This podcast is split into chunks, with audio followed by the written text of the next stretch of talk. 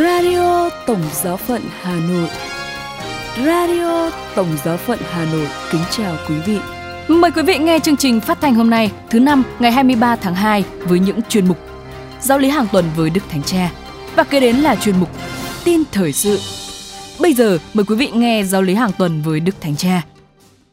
Vào lúc 9 giờ, thứ Tư, ngày 22 tháng 2, Đức Thánh Cha Francisco đã tiếp kiến chung khoảng 6.000 tín hữu hành hương tại Đại Thính đường Phaolô thứ 6 ở nội thành Vatican. Trong buổi tiếp kiến chung, Đức Thánh Cha tiếp tục bài giáo lý thứ năm về sự hăng say loan báo tin mừng, lòng nhiệt thành tông đồ của tín hữu có tựa đề Chúa Thánh Thần đứng giữ vai chính trong việc loan báo. Đức Thánh Cha quảng diễn. Trong hành trình huấn giáo của chúng ta về sự hăng say loan báo tin mừng, Hôm nay chúng ta tái khởi hành từ những lời Chúa Giêsu mà chúng ta đã nghe. Các con hãy đi và làm cho mọi dân tộc trở thành môn đệ, rửa tội cho họ nhân danh Cha và Con và Thánh Thần. Chúa Phục Sinh nói, các con hãy đi, không phải để dạy giáo lý hoặc chiêu dụ tín đồ, nhưng là làm cho người ta trở thành môn đệ, nghĩa là mang lại cho mỗi người cơ hội được tiếp xúc với Chúa Giêsu, nhận biết Chúa và yêu mến Chúa.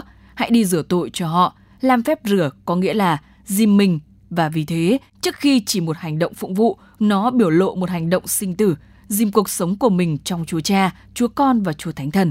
Hằng ngày cảm thấy niềm vui vì sự hiện diện của Thiên Chúa đứng hoạt động trong chúng ta, trong cùng tinh thần của chúng ta. Khi Chúa Giêsu nói với các môn đệ và cả chúng ta, các con hãy đi, Ngài không những chỉ thông truyền một lời nói, không phải vậy, cùng thông truyền Thánh Thần, vì chỉ nhờ người, nhờ Thánh Thần ta có thể nhận lãnh sứ mạng của Chúa Kitô và tiến hành sứ mạng ấy. Thực vậy, các môn đệ khép kín trong nhà tiệc ly vì sợ hãi cho đến ngày lễ ngũ tuần và Chúa Thánh Thần ngự xuống trên họ. Với sức mạnh của Chúa, các ngư phủ ấy phần lớn là thất học sẽ thay đổi thế giới. Vì thế, việc loan báo tin mừng chỉ được thực hiện trong sức mạnh của Chúa Thánh Thần, đứng đi trước các thừa sai và chuẩn bị các tâm hồn. Chính Ngài là động cơ của việc loan báo tin mừng. Chúng ta khám phá điều đó trong tông đồ công vụ. Trong đó, nơi mỗi trang, ta thấy người giữ vai chính trong việc loan báo không phải là các ông Phêrô, Phaolô, Stefano hay Philippe, nhưng là Chúa Thánh Thần. Vẫn trong tông đồ công vụ, có kể lại một thời điểm quan trọng trong giáo hội sơ khai, cũng có thể nói nhiều điều cho cả chúng ta. Hồi đó cũng như ngày nay, cùng với những an ủi, không thiếu những sầu muộn, vui mừng kèm theo những lo âu. Một bận tâm đặc biệt là phải cư xử thế nào với những dân ngoại gia nhập đức tin – với những người không thuộc dân Do Thái. Họ có phải tuân giữ những quy định của luật mô hay không? Đó không phải là một vấn đề nhỏ. Có hai nhóm, một là những người cho rằng việc tuân giữ luật mô là điều không thể từ khước được. Hai là có những người khác thì cho là không buộc. Để phân định, các tông đồ họp nhau trong khóa họp được gọi là Công đồng Jerusalem, công đồng đầu tiên trong lịch sử. Làm sao giải quyết vấn đề khó khăn ấy? Lẽ ra, người ta có thể tìm một sự dung hòa giữa truyền thống và đổi mới – một số quy luật cần phải tuân giữ và những điều khác thì bỏ qua. Thế nhưng các tông đồ không theo sự khôn ngoan loài người, nhưng theo hoạt động của Chúa Thánh Thần. Đấng đã đi trước họ khi ngự xuống trên dân ngoại giống như họ.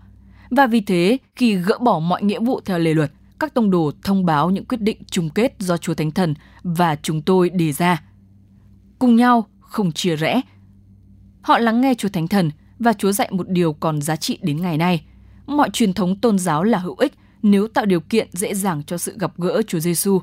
Chúng ta có thể nói rằng quyết định lịch sử của cộng đồng đầu tiên mà cả chúng ta cũng được hưởng được thúc đẩy từ một nguyên tắc, nguyên tắc về việc loan báo. Trong giáo hội, tất cả cần được đối chiếu với những đòi hỏi của việc loan báo tin mừng, không theo những ý kiến của những người bảo thủ hay cấp tiến, nhưng theo điều này là để Chúa Giêsu đi tới cuộc sống của dân chúng. Vì thế, mỗi chọn lựa, tập tục cơ cấu và truyền thống cần được đánh giá theo mức độ nó có giúp cho việc loan báo Chúa Kitô hay không. Như thế, Chúa Thánh Thần chiếu sáng trên hành trình của giáo hội. Thực vậy, Chúa không phải chỉ là ánh sáng của các tâm hồn, nhưng còn là ánh sáng hướng dẫn giáo hội, làm sáng tỏ, giúp phân biệt, phân định. Vì thế, cần khẩn cầu Chúa Thánh Thần thường xuyên. Chúng ta cũng cầu khẩn Chúa ngày hôm nay, vào đầu mùa chay này. Vì trong tư cách là giáo hội, chúng ta có thể có thời gian và không gian được xác định rõ ràng – các cộng đoàn, các dòng tu và phong trào có tổ chức chặt chẽ nếu không có Chúa Thánh Thần thì sẽ là những hữu thể vô hồn. Giáo hội nếu không cầu nguyện và khẩn xin Chúa Thánh Thần thì sẽ khép kín vào mình, trong những tranh luận vô ích và làm kiệt sức, trong những thái độ cực đoan làm hao mòn, trong khi ngọn lửa truyền giáo tắt lịm. Trái lại, Chúa Thánh Thần làm cho chúng ta ra ngoài, thúc đẩy chúng ta loan báo đức tin để củng cố chúng ta trong đức tin, ra đi thi hành sứ mạng để tìm lại chúng ta là ai. Vì thế, Thánh Phaolô tông đồ nhắn nhủ, anh chị em đừng dập tắt Chúa Thánh Thần. Chúng ta hãy năng cầu nguyện với Chúa Thánh Thần, khẩn xin Chúa. Hàng ngày xin Chúa Thánh Thần thắp lên trong chúng ta ánh sáng của Ngài. Chúng ta hãy làm như vậy trước mỗi cuộc gặp gỡ để trở thành tông đồ của Chúa Giêsu với những người chúng ta gặp gỡ. Chúng ta hãy khởi hành và tái khởi hành từ Chúa Thánh Thần trong tư cách là giáo hội. Điều chắc chắn quan trọng là khi đề ra các chương trình mục vụ của chúng ta, cần khởi hành từ những cuộc điều tra về xã hội học, những phân tích, từ danh sách những khó khăn, những mong đợi và những than vãn. Nhưng điều quan trọng hơn nhiều, đó là khởi hành từ những kinh nghiệm về Chúa Thánh Thần. Đó là một sự khởi hành đích thực. Vì thế cần tìm kiếm, liệt kê, nghiên cứu, giải thích những kinh nghiệm ấy. Đó là một nguyên tắc cơ bản trong đời sống thiêng liêng, được gọi là chỗ đứng thứ nhất của sự an ủi trên sự sầu muộn. Thứ nhất, có Chúa Thánh Thần, đứng an ủi, hồi sinh, soi sáng, thúc đẩy. Tiếp đến sẽ có cả những sầu muộn, đau khổ, bóng tối. Nhưng nguyên tắc để tiến hành trong tăm tối là ánh sáng của Chúa Thánh Thần. Chúng ta hãy tự hỏi xem chúng ta có cởi mở đối với ánh sáng ấy hay không? Chúng ta có dành chỗ cho ánh sáng ấy hay không? Tôi có cầu xin Chúa Thánh Thần không?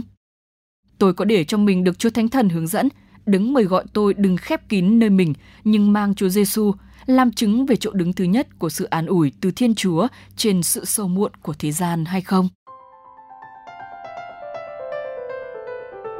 Sau đây là phần tin thời sự với những nội dung đáng chú ý sẽ có trong buổi tối hôm nay. Đức Thánh Cha cử hành lễ cho tại Vương cung Thánh đường, Thánh Phêrô. Đức Thánh Cha được tặng cây thánh giá tượng trưng nỗi đau người dân Ukraine và chồng của quản gia chính thức bị buộc tội sát hại Đức Giám mục Phụ tá Okunen. Bây giờ là phần tin chi tiết. Đức Thánh Cha cử hành lễ cho tại Vương cung Thánh đường, Thánh Phêrô. Đức Thánh Cha Francisco suy tư về ý nghĩa của việc sức cho trên chán khi bắt đầu mùa chay. Trong thánh lễ thứ tư lễ cho, Ngài mời gọi tín hữu lên đường thực thi bác ái, cầu nguyện và ăn chay. Trong bài giảng lễ cho, Đức Thánh Cha Francisco nói rằng nghi thức sức cho trên chán các tín hữu diễn ra trong phụng vụ đầu mùa chay, đánh dấu sự khởi đầu của hành trình con người trở về với Thiên Chúa. Ngài giải thích rằng việc sức cho là một lời kêu gọi quay lại với sự thật về chính thân phận của con người, rằng con người là công trình từ bàn tay của Thiên Chúa. Vì vậy, mùa chay nhắc nhở các tín hữu biết trông cậy vào Chúa. Không những thế, mùa chay dẫn đưa Kitô hữu trở về với Thiên Chúa và với anh chị em. Ngài nói, mùa chay là một mùa ân sủng khi chúng ta có thể xây dựng lại mối tương quan của mình với Thiên Chúa và với những người khác, mở rộng trái tim của chúng ta trong sự thinh lặng của lời cầu nguyện và thoát ra khỏi pháo đài của sự tự mãn. Cuối cùng, để thực hiện cuộc hành trình này, Đức Thánh Cha Francisco nhắc nhở các tín hữu về ba cách chính là làm việc bác ái, cầu nguyện và ăn chay – tín hữu cần sống đúng tinh thần mùa chay thông qua hành động chứ không chỉ là những hình thức bên ngoài. Đức Thánh Cha Francisco kết thúc bài giảng của mình với lời mời gọi hãy cúi đầu, nhận cho và thắp sáng tâm hồn chúng ta để tiến bước trên con đường bác ái, cầu nguyện và cháy tịnh.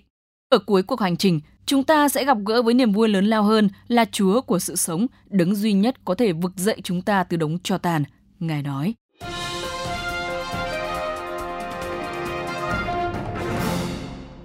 Thánh Cha được tặng cây thánh giá tượng trưng nỗi đau người dân Ukraine.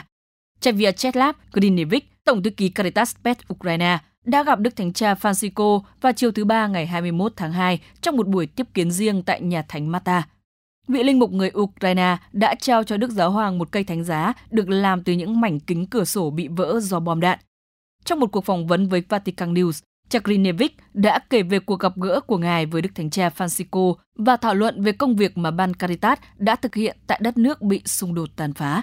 Cha nói với Đức Thánh Cha rằng những ô cửa sổ vỡ nát này không chỉ cho thấy những ngôi nhà bị phá hủy mà còn cho thấy trái tim của người dân Ukraine. Và ở trung tâm của cây thánh giá là hình ảnh con bướm, là dấu hiệu của niềm hy vọng. Vì họ đang chờ đợi sự phục sinh Cùng với toàn xã hội và với sự giúp đỡ của quốc tế, người dân Ukraine có thể tiến lên và xây dựng lại những gì đã bị phá hủy trong cuộc chiến.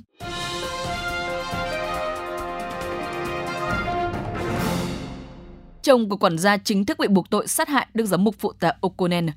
Thứ Tư ngày 22 tháng 2, Tòa án tiểu bang Los Angeles đã chính thức buộc tội Carlos Medina, nghi phạm trong vụ sát hại giám mục phụ tá Los Angeles David de O'Connell với tội danh giết người. Trong thông cáo báo chí, tòa án cho rằng đây là một hành động tàn bạo đối với người đã dành cả cuộc đời mình để phục vụ người dân bằng tình yêu và lòng thương xót. tin tức về sự ra đi đột ngột của đức cha O'Connell đã gây chấn động cả nước Mỹ và làm rung chuyển cộng đồng công giáo địa phương và quốc tế. Cảnh sát trưởng Los Angeles Robert Luna cho biết, trong một cuộc họp báo, Đức Giám mục Phụ tá O'Connell đã thiệt mạng với vết thương do súng bắn vào ngày 18 tháng 2 trong phòng ngủ ở nhà. Sau khi giáo giết truy tìm thủ phạm, lực lượng chức năng đã xác định được kẻ tình nghi là Medina, chồng của bà quản gia cho đức cha O'Connell. Sau khi khám xét nơi ở của Medina, cảnh sát phát hiện hai khẩu súng và một số bằng chứng khác. Hiện những bằng chứng này đang được thẩm định để xem chúng có liên quan đến vụ việc hay không. Radio Tổng giáo phận Hà Nội. Xin chào và hẹn gặp lại.